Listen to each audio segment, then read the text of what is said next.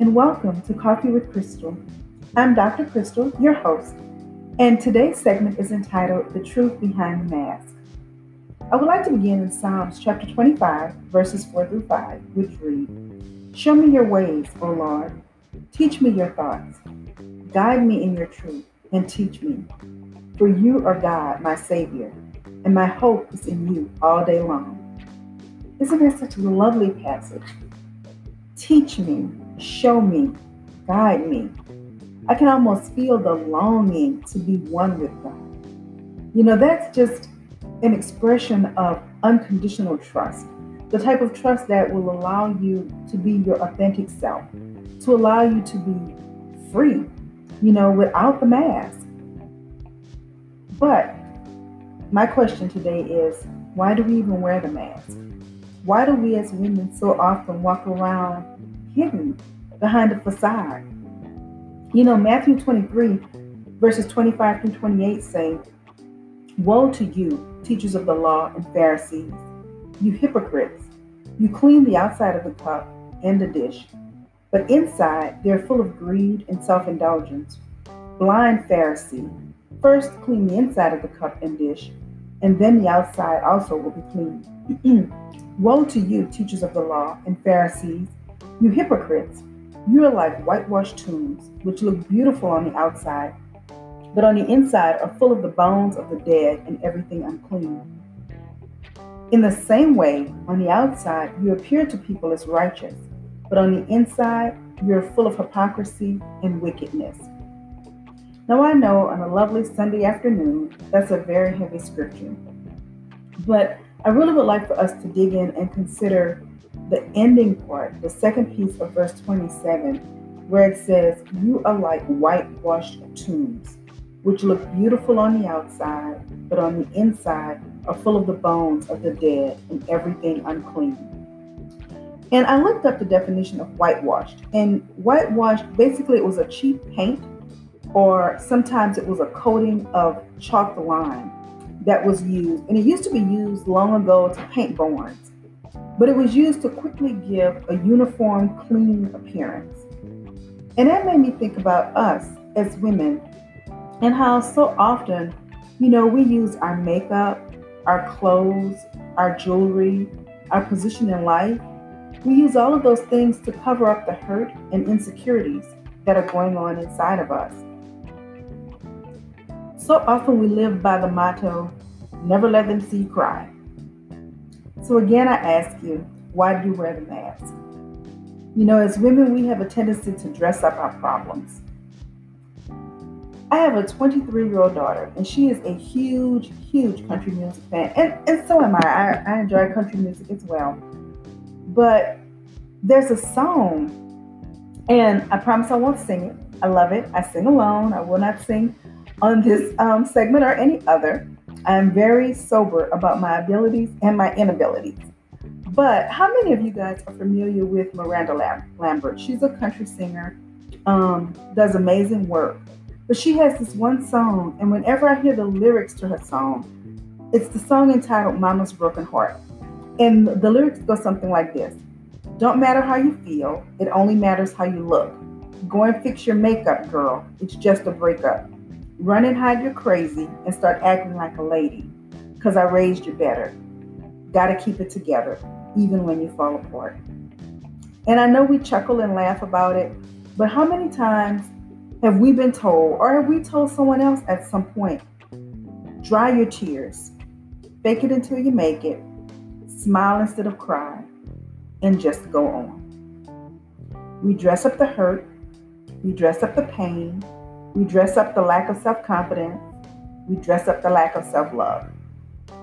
You know, when we do those things, that they stem from beliefs, beliefs that we've carried with us for years. You know, and a belief is something that's an acceptance. That's a state. It's an acceptance that a statement is true or that something exists. And you know, you have to ask, well, how are beliefs formed? You know, why are we walking around with beliefs that would tell us, you know, hold it together, Fake it until you make it. What I would like for you guys to do, grab a sheet of paper. I hope you have one nearby. But take out a sheet of paper And I would like for you to jot down the first things that come to mind for each of the statements that I'm going to read to you, or each of the questions that I'll read to you.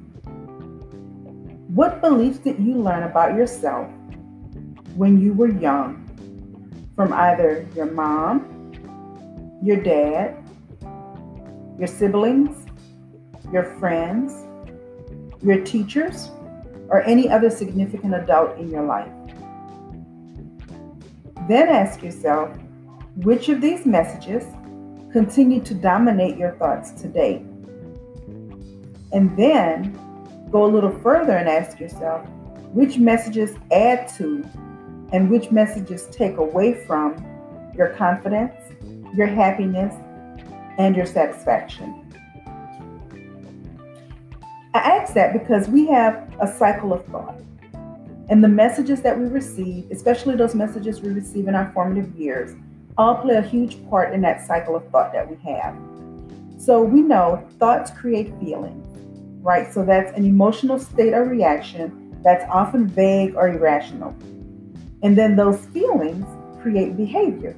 And the behavior is the way in which we act or conduct ourselves, especially the way we act and conduct ourselves towards someone else. And then, of course, those behaviors reinforce the thoughts that we had. An idea or opinion that's produced by thinking or occurring suddenly in the mind. And when we think about that thought cycle, right, the cycle of feelings, behavior, thoughts, that cycle goes on and on. Well, clinical research has shown that with every conscious thought that we have, it's recorded in our cerebral cortex. So that's kind of like our own little mini computer that we walk around with. And even though we may have multiple memories, the ones we focus on the longest are the ones that create the biggest memory indentations in our on our cerebral cortex. I want you to think for a minute about the old wooden school desk, and maybe I'm dating myself here. But if you can think of those old desks, the wooden desks that kids used to sit in back um, in school, if you would sit a child in that desk on the first day of school and you handed them a pen and you told them, okay, I need you to draw a mark from here to here. And then every day when you come into class, sit in this desk, take this pen, and press down as hard as you can on that same mark and trace that mark every day. By the end of the school year, what began as a little scratch is now a deep indentation in the desk. Well, the same is true with us. When we have the same thoughts over and over again, the line of the original thought is deepened and it causes what's called a memory trace.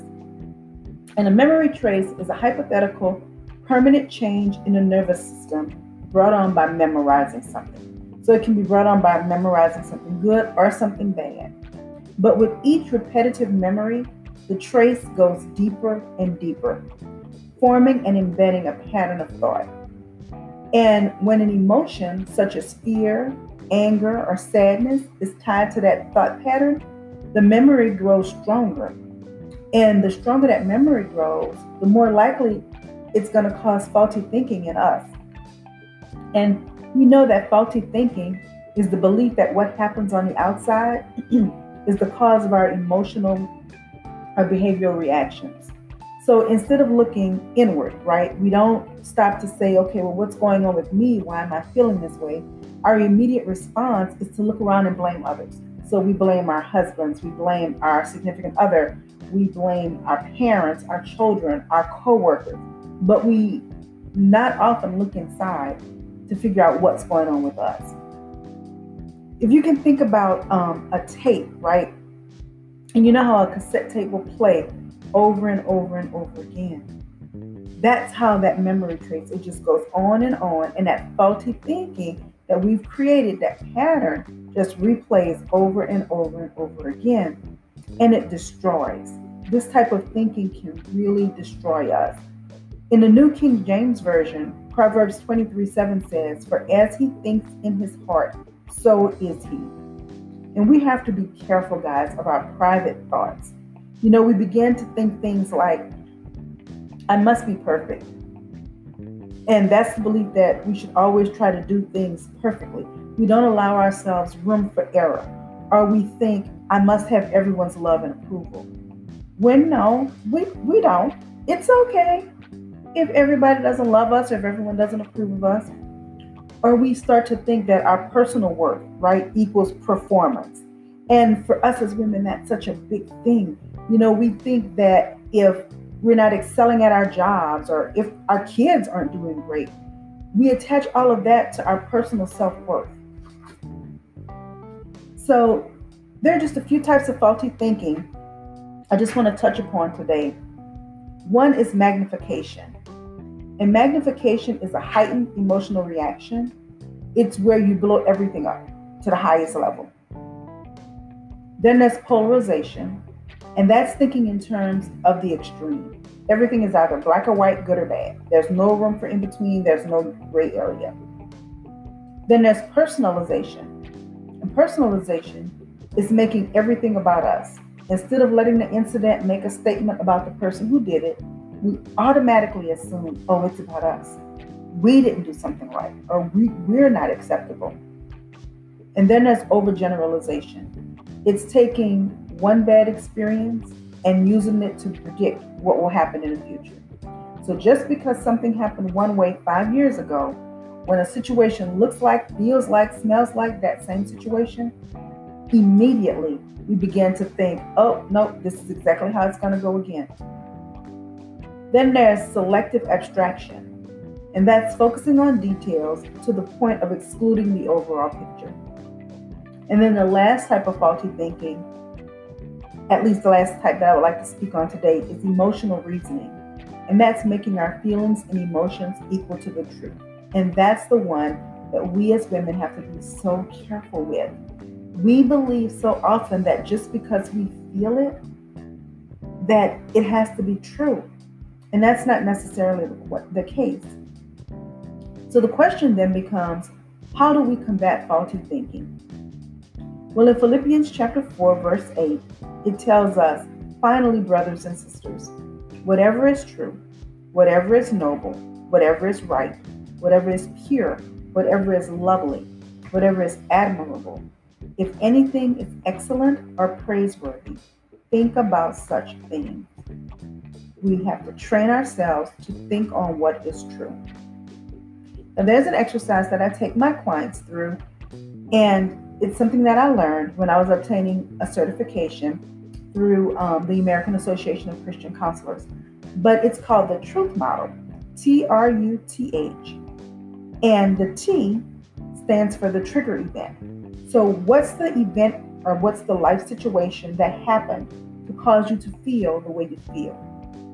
And then the R, just bear with me here, the R is for wrong thinking.